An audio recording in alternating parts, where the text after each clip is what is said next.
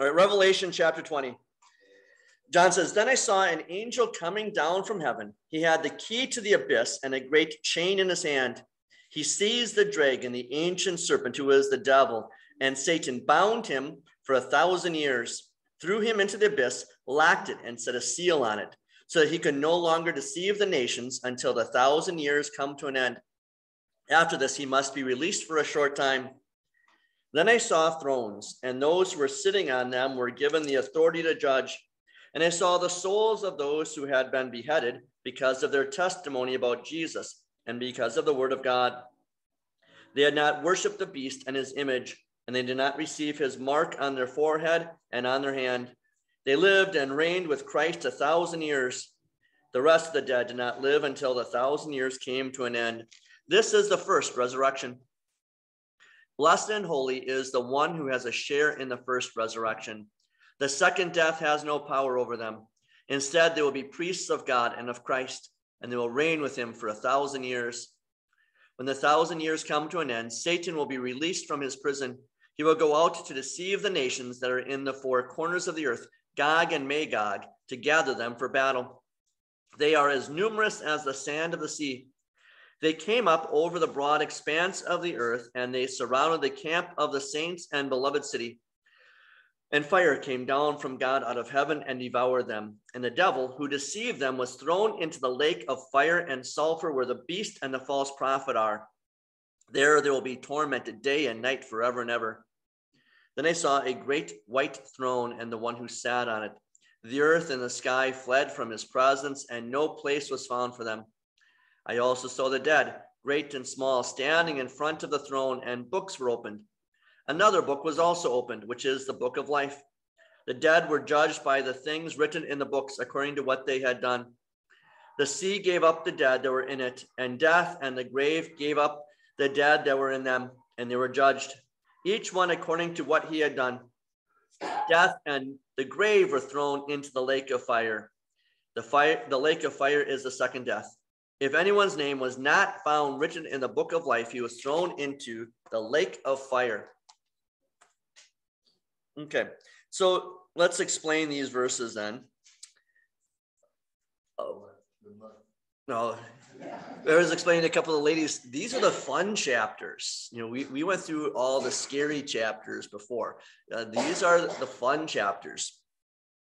So uh, the the judgment against the prostitute and her followers are just. Who did we say is the prostitute in the earlier chapters?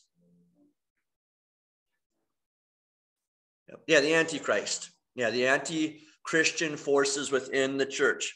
Uh, because she has persecuted God's people, and now she is receiving the same treatment that she gave to God's people. And there I think of uh, when I teach my eighth graders about uh, we, the Exodus, I show them, I try and show them clips of different movies and things like that, just to draw them in. And one of the ones I like to show with the uh, the plagues on the Egyptians is the tenth plague. Remember, what was the tenth plague?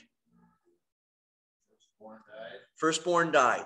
And I had never put this together until I showed the eighth graders this clip from the Prince of Egypt. You can find it on YouTube and watch it yourself. That they have Moses uh, talking to King Ramses, Pharaoh. And if you remember back to the Ten Commandments, Moses and Pharaoh were kind of vying for the same woman. That's where there is tension. But in the Prince of Egypt, Moses and Ramses were stepbrothers. And uh, there, there's a tension then that Ramses uh, feels that Moses has given up his Egyptian. Yeah, it's an animated movie. Uh, and uh, but the key is that Moses and Aaron are before Ramses and his little son, probably about eight. And then they're standing in front of this big mural.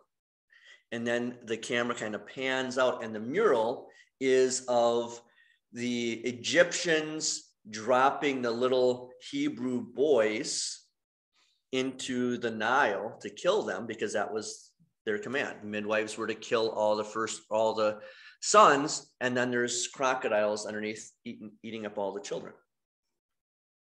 Okay. And I never put it together. What is the plague that God brings on the Egyptians? It is killing the firstborn. What was the plague that Pharaohs had brought on generations of Israelites? The killing of their sons. I never put that together until watching that video. And I bring it up here because what the Antichrist had done to Christians is now what God is going to do to the Antichrist and her followers. And that's why her judgment is just. So then, verses one through three why does the great multitude of God's people rejoice? Oh, I'm in, I'm in the wrong chapter.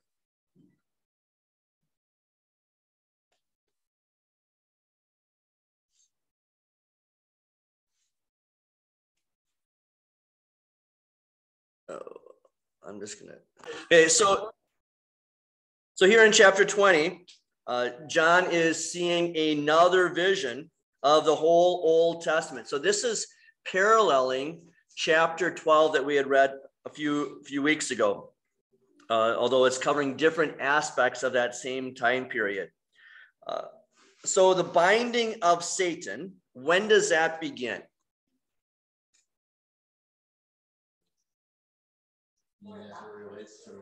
Yes as it relates to the world, when did Christ bind Satan? Yes, but it, it does happen in chapter 20 of Revelation. But in real time, yeah, so his death and resurrection is the binding of Satan, him putting the chains onto Satan. And, you know, liken it to if you've got your dog, you know, and someone comes to the door, you've got a chain, you know, on, on the door on the dog, and you can, you know, yank the dog back. And and that's what and that's what Jesus does with Satan. He's at his death and resurrection. He put a chain around not the dog, but the dragon of the devil, so that he can yank him back anytime. Larry. Um, yeah, that sounds like it makes sense, except they said there was peace on earth after that. There's never been peace on earth. Well, well, he what, what's what's going on here is the binding of Satan means that Satan cannot hold he the nations in slavery any longer. That's verse three. So the chain that he uses then is the gospel. So because before this, remember before Christ came, who had the gospel? What nation? Israel, and that's it the only way that people got exposed to the gospel was by them coming and passing through Israel. But now, what happens after the resurrection? What happens with the gospel? It goes all over. And that's what that's what it means by the binding of Satan is now the gospel is spread to all the nations.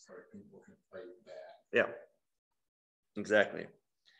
Uh, so these verses indicate that the thousand years begins with the binding of Satan. So there are going to be those churches and church bodies and Christians that believe this thousand years is a literal 1,000 years.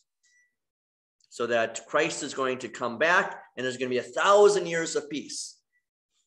And yet, and so they're taking that number literally. And this is what you are taught as Lutherans to interpret scripture by using scripture, right? How do you know from the, just the first three verses of chapter 20 that this is not a literal 1,000 years?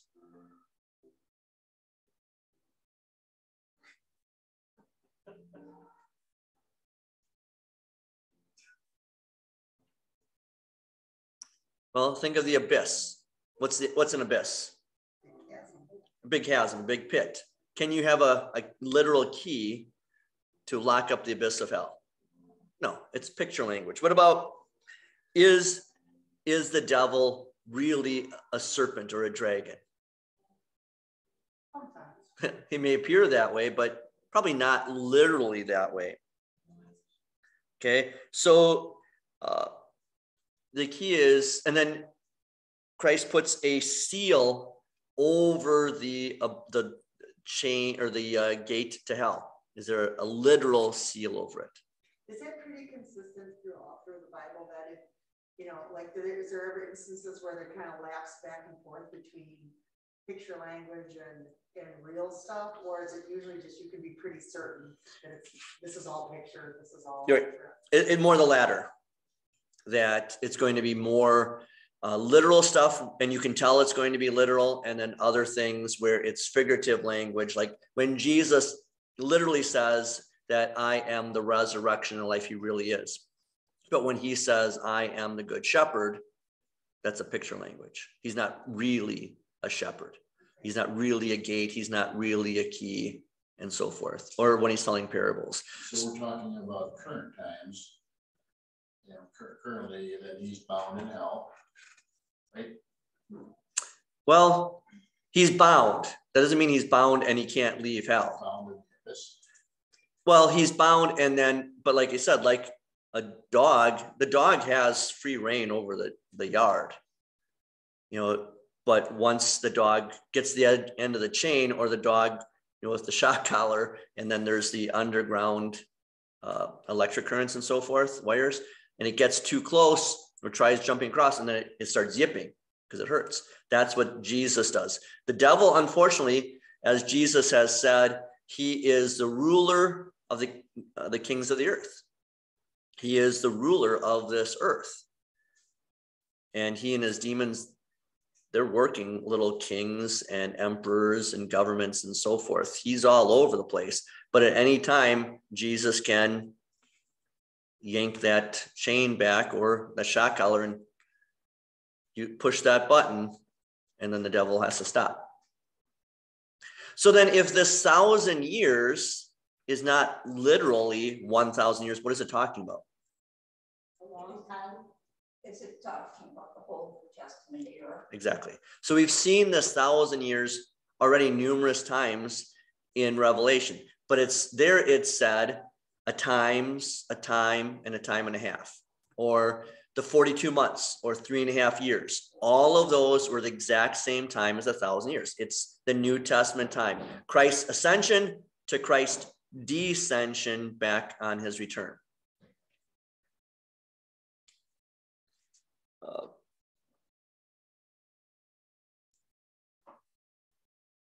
so What does it mean after this, we must be released for a short time? So, what do you think that means? If Satan isn't just bound in hell, but he has pretty, I shouldn't say free reign. I said free. He doesn't have free reign. He's got reign, but it's not free because at any time, uh, Satan or Jesus and Saint Michael and so forth. So I They think can- the movie The Exorcist. Okay. Where he took, you know, possession of the girl. So maybe that could never really happen, happen in the current times because God would not allow that.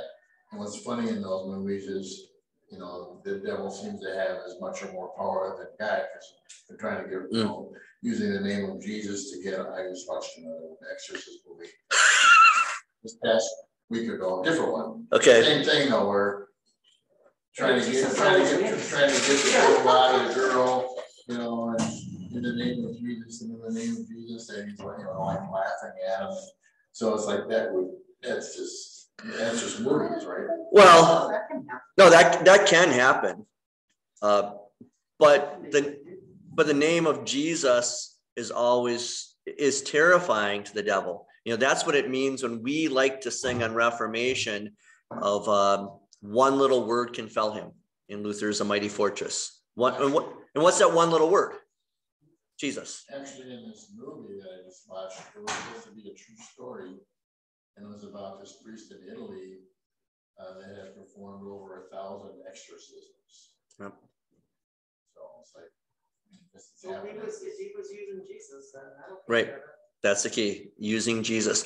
So then, going back to Irene's question is, what does it mean then if the devil is reigning here on earth, but after the thousand years and just before Jesus comes, he's going to be released?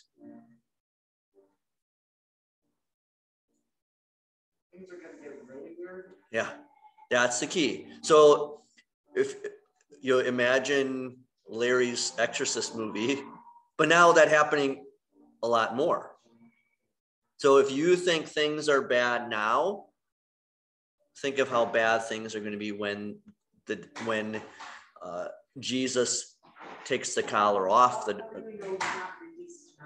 Well, it could be, and that's the thing, and that's uh, what has happened throughout the history of the world too. Of going, I'm sure Christians have gone. It can't get any worse than, than this. And yet, and you know, I think we as Christians are being persecuted right now, uh, but still not as much as it is in other nations. And then to think, well, if we're experiencing persecution now, what was it like in other in other times? Or could it ever get worse than Nazi And Russia? It, it probably could. I mean, you can think of how bad it is in China or India or Africa you know these muslim or communist nations for for the handful of christians that are there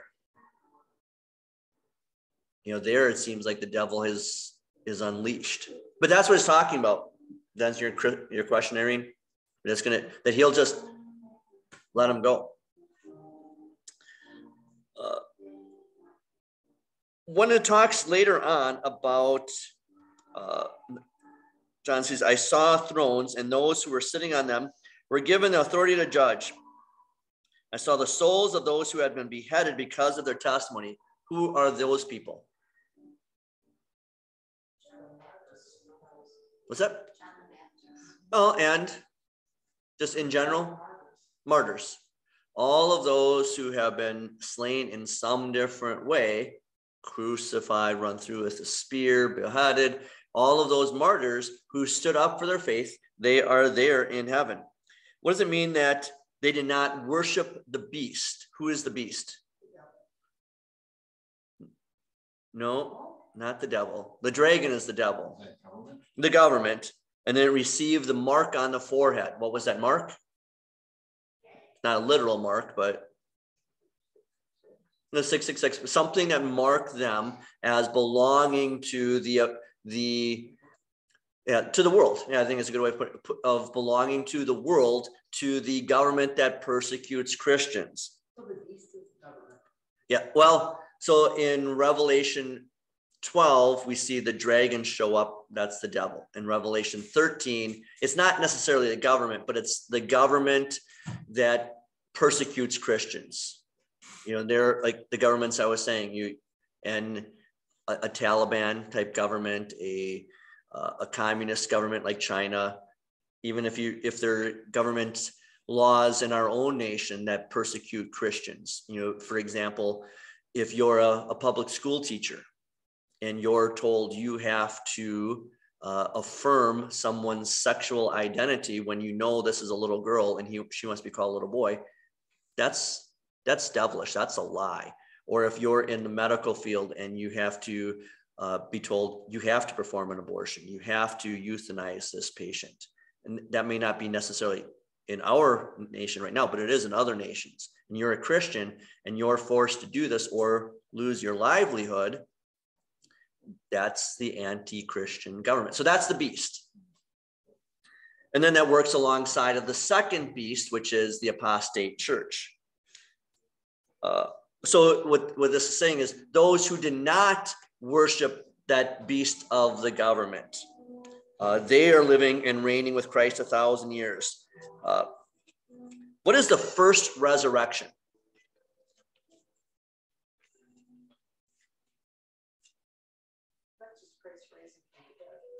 This is talking about for us as believers, as saints. The first resurrection is us being brought from death to life. And when did that happen for, for us? Baptism that with our baptism, with our conversion, that's our first resurrection. So then, what is uh, the the first death for everyone? If that's if the first resurrection is us being brought to faith from death to life, what's the first death? No, it's it's us being born dead in sin. So what's the so then what is the second death? That's what John gets into here that they're going to be thrown into the lake of fire, and that is the second death. unbelievers being thrown into hell. So then uh, he doesn't use this terminology because he just talks about the first resurrection, but we could then say, what's for us as Christians, what's the second resurrection? Yeah, that we're going to heaven. And then that then would mean the second death is those that are going into the abyss of hell. Yes. And it says in verse six, the second death has no power over them. You and I aren't afraid of dying. At least we shouldn't be, because we're the whole point of dying is, like Mary said, falling asleep in Jesus. We just had two of our saints do that, right? Uh, Arlene and Bill. You know, those are good ways to die. In, in their old age, 93 and 98, just falling asleep in the Lord, not afraid of dying at all, because they're not afraid of a second death. They're not afraid of being sent and cast into the abyss of hell. They know they're going to enjoy the second resurrection, being around the thrones of heaven. Okay. Uh, we kind of covered this before, but verse 7 What will Satan be allowed to do at the end of the thousand years?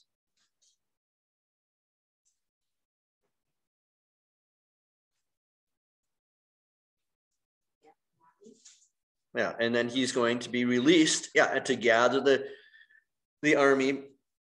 Uh, so this seems to mean that uh, we're going to be returning for a time to the dark times before Pentecost, before the gospel is spread out to the world, that the gospel will be limited. Uh, verse 7 the Bible teaches that the gospel will go out into the whole world, but just before the end comes, then a distress uh, will be brought upon the nations because they're going to go back to serving Satan. Uh, and again, do we see that happening in our world right now? Do we see nations going more toward uh, the worship of the devil?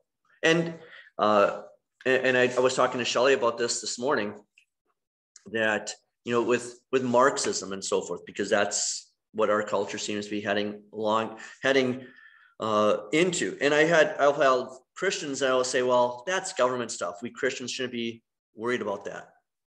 And yet, what does Marxism do? What is the whole goal of Marxism? Take away God. To take away God. It is to give yourself up to yourself. And another spiritualism like climate control. I think that's any of that stuff exactly all of that whether it's climate control or anything else and uh, that it, it it takes you know a whole goal of marxism is to free yourself up you can do whatever you want you know you serve the state you serve yourself and what i was telling Shelley this morning was that's that is what i think it was alex crowley is that the guy who was the head of was it Alistair Crumb. Aleister Crowley? Okay, that he was the head of Satanism. Oh, no, that that would be Anton LaVey. Okay, uh, Anton LaVey saying, just give yourself up, just love yourself. That's the key. That's and that's Satanism. Well, so Marxism really is another form of Satanism. And so when Christians, well-meaning, but just because I don't think they've connected the dots, is when they say, well, that's a government thing. We shouldn't be dealing with that. No, because uh, what happens is because we as Christians haven't stood up to an apostate government for centuries. What are we seeing in our schools right now? Everything, critical race theory, but we're dealing with the fallout of generations of of things. You know, our I was talking to a principal in Milwaukee yesterday, just uh, how he said that in the past, he'd have like 2% of his parents get upset, you know, really, really upset. But now that number has jumped up to like 6%. He said this doesn't seem like that big of a jump, but when you have 250 students, that's a large number of parents that are always on the teachers and on the principal. It makes ministry very difficult. Uh, I mentioned this last night to the company we had over that, you know, when our government allowed several generations ago for uh, we'll we'll pay women who are single and have children out of wedlock. You know, we'll subsidize them. But what does that encourage people to do? Have more children. And what does it what does that mean for men?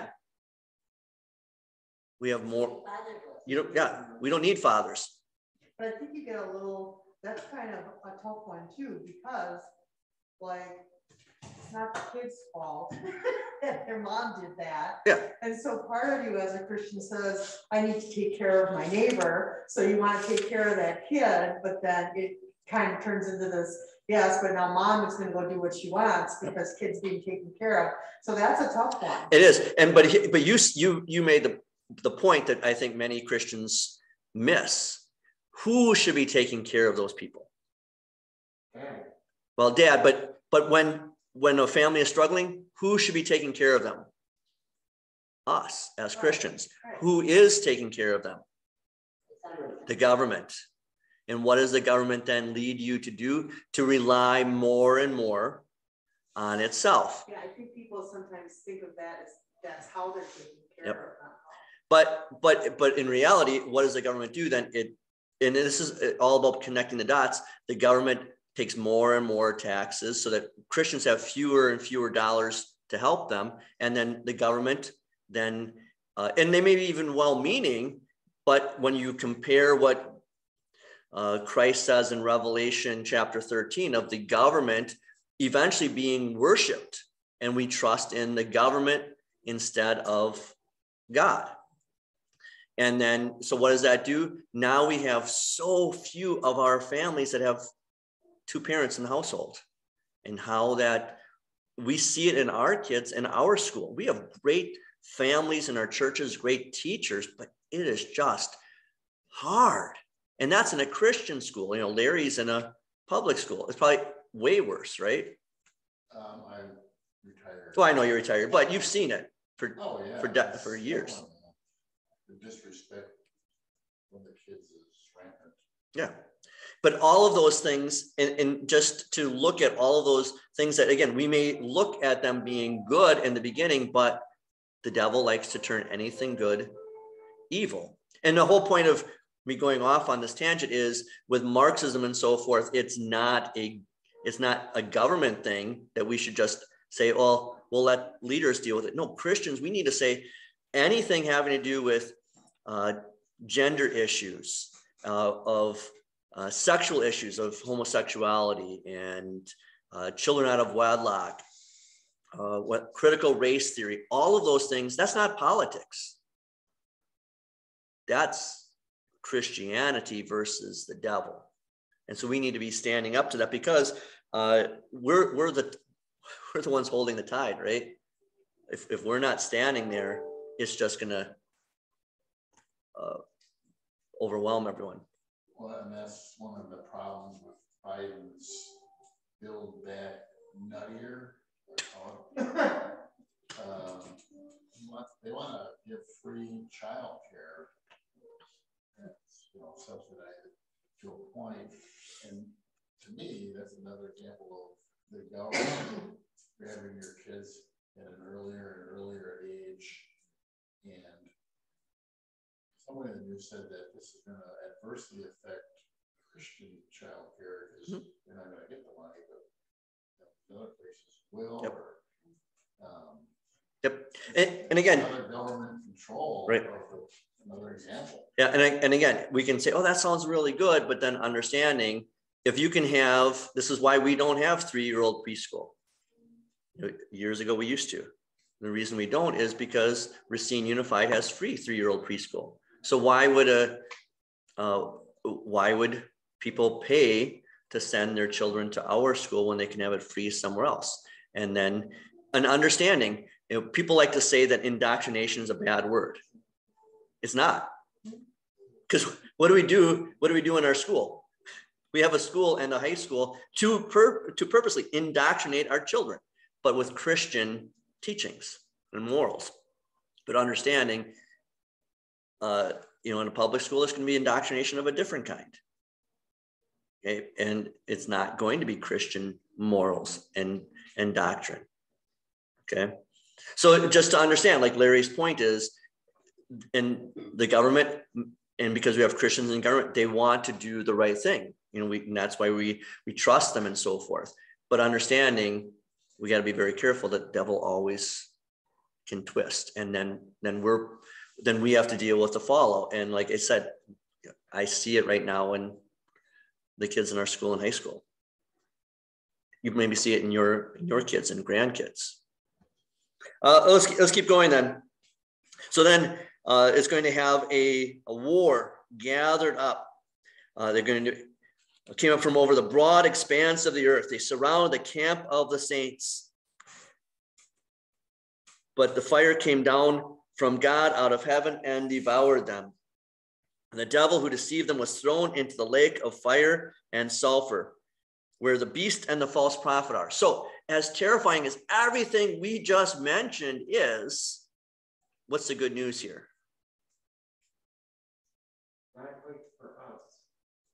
Yeah, God fights for us. As opposing and terrifying, and this is why I think we as Christians, we're not standing up because we look like we're overwhelmed.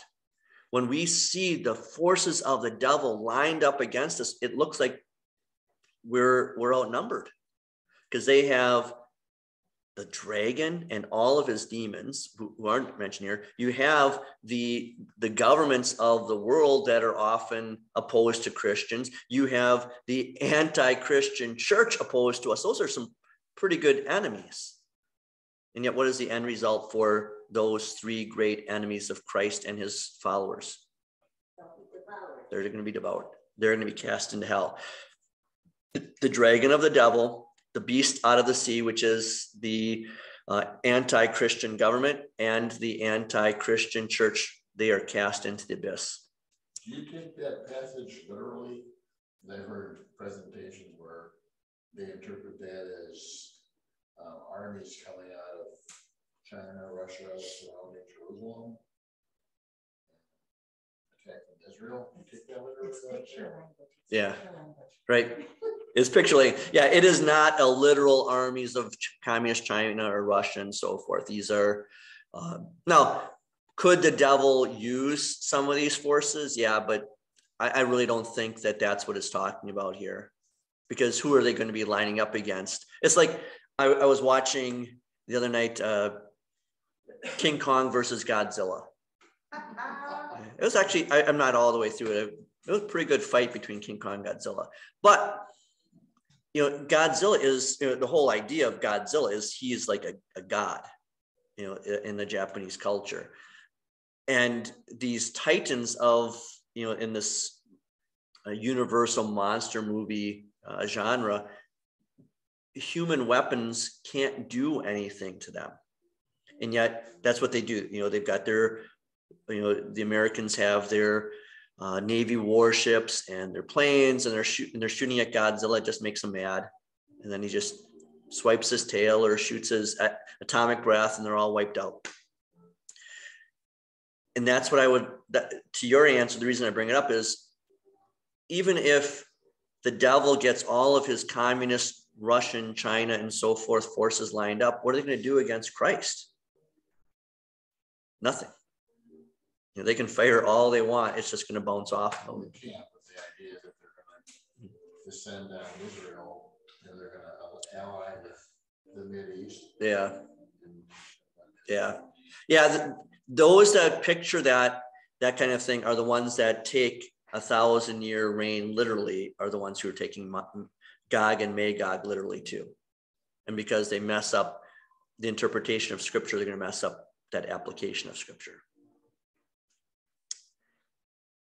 Uh, verse 11 I saw a great white throne and the one who sat on it. The earth and sky filled were filled with his presence.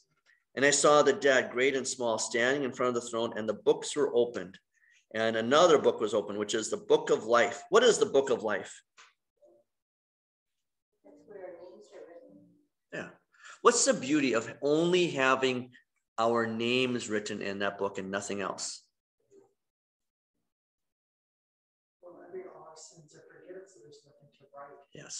You know, taking the blood of Christ, the Lamb of God, and using it as whiteout, as an eraser, to, or since we don't use those things anymore, using your computer and hit delete.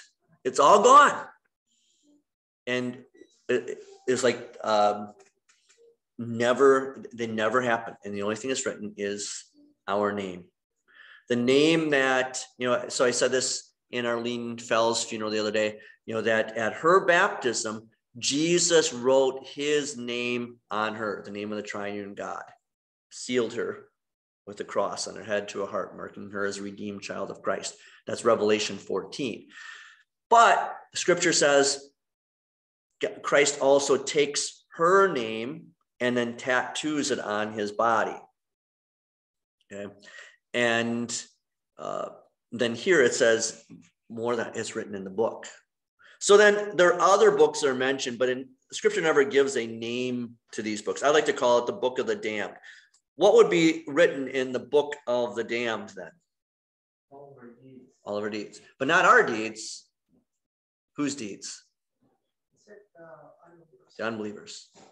So that on judgment day, uh, so yesterday, uh, last night I read that just Jussie Smollett was found guilty, which I never thought was going to happen.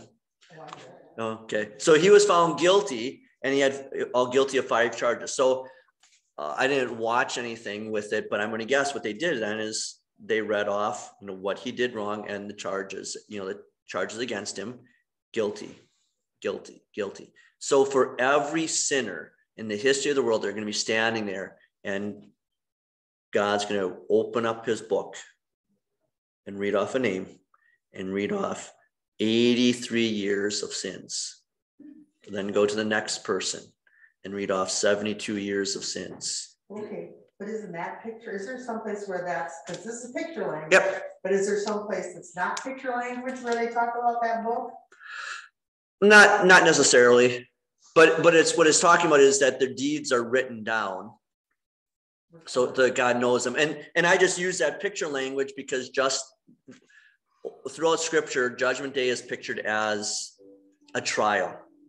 We're standing there either as innocent or guilty, one side or the other. And so that uh, you're not just, you know, so there are, there are people in, in jail for different reasons and they've never had a court date. That's illegal in our country.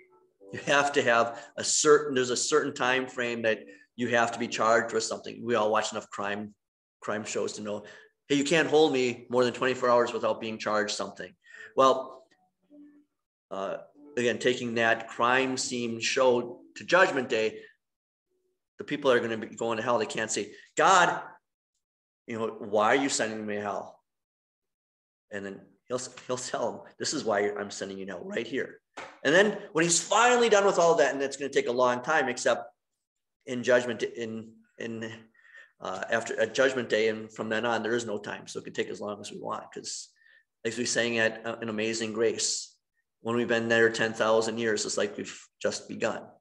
Okay. Um, and then he gets to the to the saints. He gets to you know say the 20 of us that are here, and we just reads off what.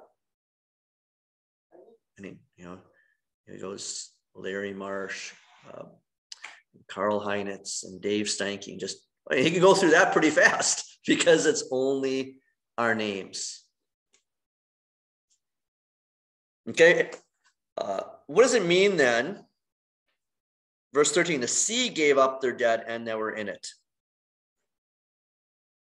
And the death and grave gave up the dead that were in them and they were judged.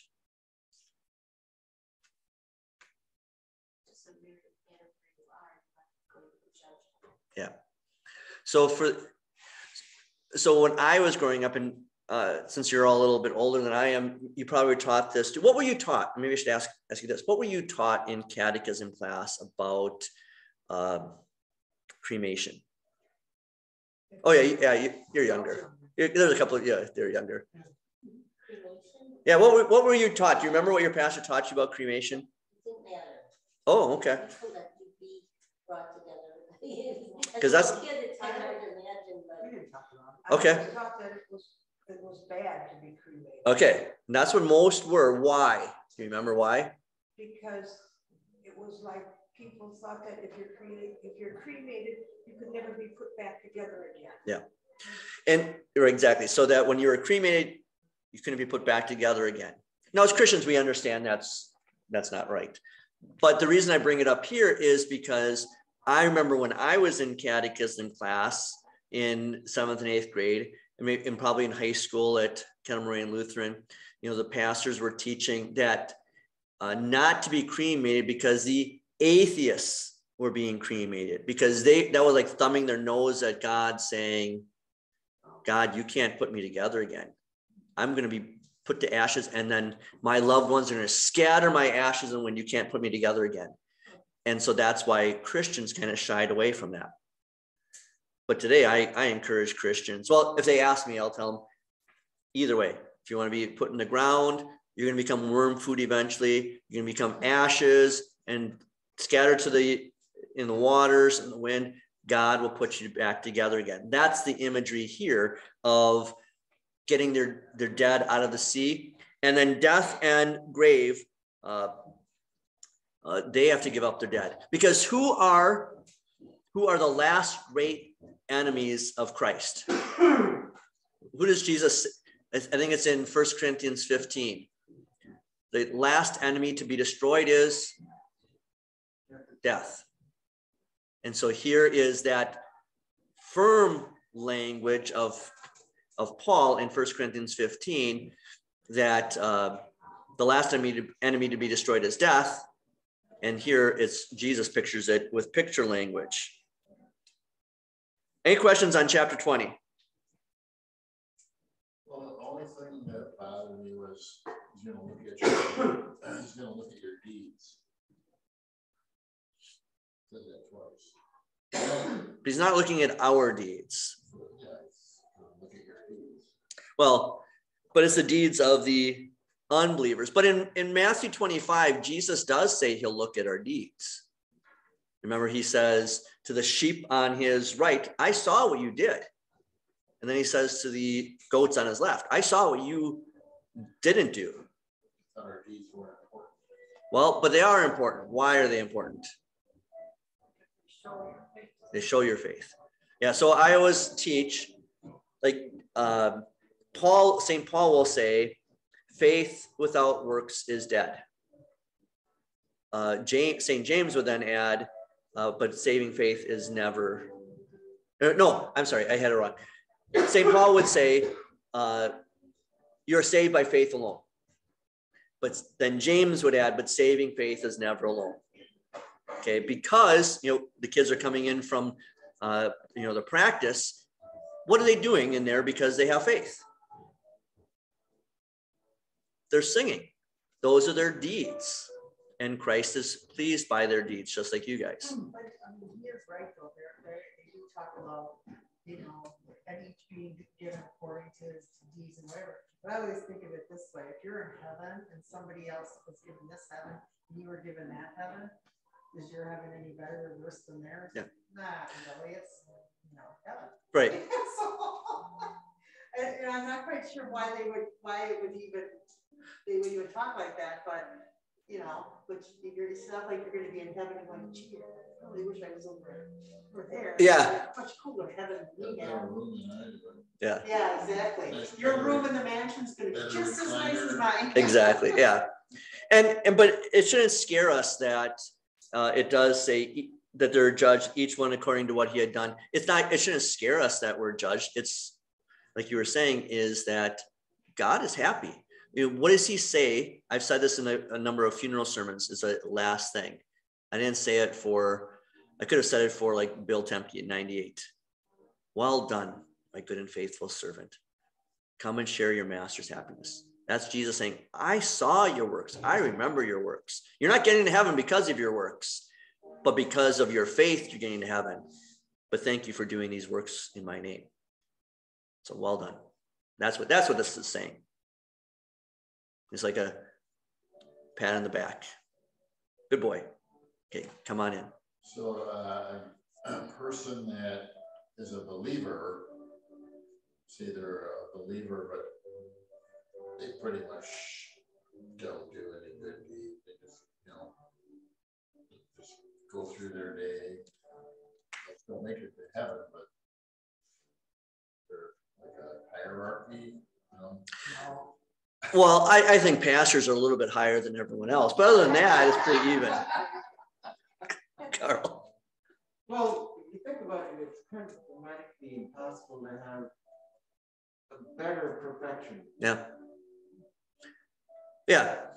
Uh, you know, like I, I was, uh, I, I get things, emails from Zillow from our time that we were down in Townsend, Tennessee, that we, we talked about buying a house down there. And, you know, I've gotten a couple of, uh, emails from them. It's, I can't believe how expensive these places are. Like the one I got today was four hundred thousand dollars for a two bedroom, two bathroom, one thousand square foot cabin. Go, what? But it's on, it's like on a golf course and you got a homeowners association and so forth. And You got the view of the mountains. Well, that's nice. And I'm sure people would love that, but I would love an equally wonderful place out in the mountains where I'd have no neighbors for hundreds of acres. Okay. But that's, you know, Carl's point is my perfection here on earth would be, you know, it's somewhere in Tennessee mountains. So I can take my new uh, my new bike up and down the mountains of Tennessee. And that's beautiful. But you guys might like that nice little cabin in the in the mountains and then have a pool and hot tub and all that stuff right there. And that's just as perfect for you. So yeah, I think Carl said it really well is you can't get any better than perfection. So let's um So Let me, Yep. let me ask you one other. question. Okay. Um, it says that when the, the, the dead become alive again, but they were already judged when they died. Yeah. So now they're gonna be judged again? Yeah. But the judgment will stay the same because once you're dead, you can't change. correct. Okay. Yeah. So what it, the way I picture that is, again, I'll use Arlene and Bill since they're in heaven. Okay. The moment that they died, the angel came and ushered their souls up to be with the Lord. And so they know they're in heaven. But now on judgment day, their soul will meet with their body. The body's going to come out of the grave. The dead at death in the grave have to give up their bodies.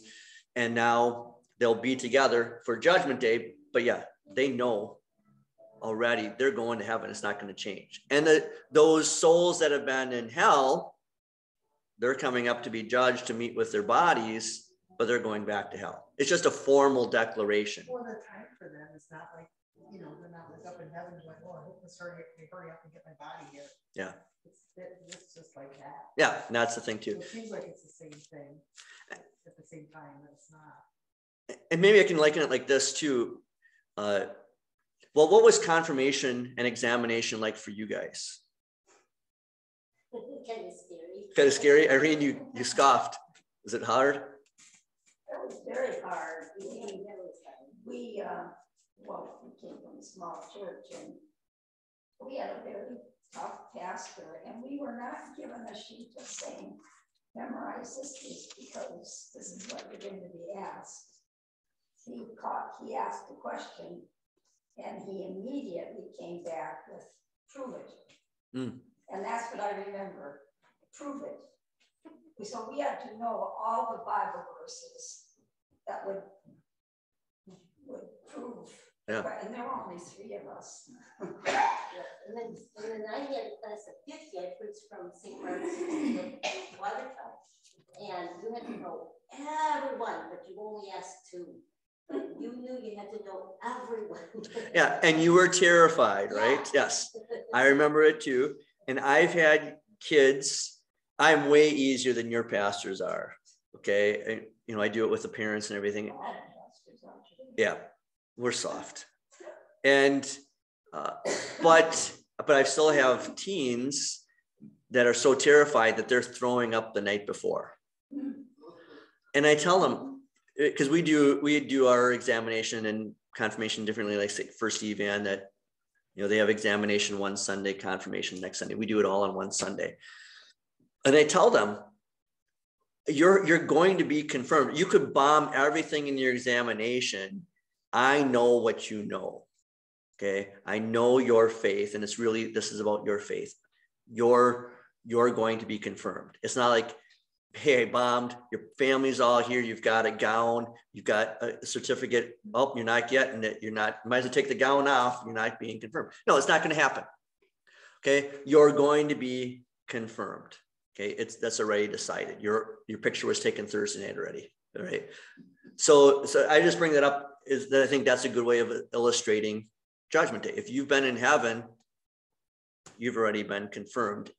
It's just now judgment day is a final declaration of that confirmation. So let's stop there. We'll just finish with the last two chapters then next week. May I ask? Yes, one more question. Um, up in, uh, verse six, it says, the second death has no power over them, and he said the second death is when you die. Yep. And then down in, in, uh, verse fourteen, it says the lake of fire is the second death. It says death and grave is thrown into the lake of fire. The lake of fire is the second death. Right. So that so that what that means is for us as Christians, because of our second resurrection to eternal life in heaven, we don't have to be afraid of the second death of being thrown into the eternal fire.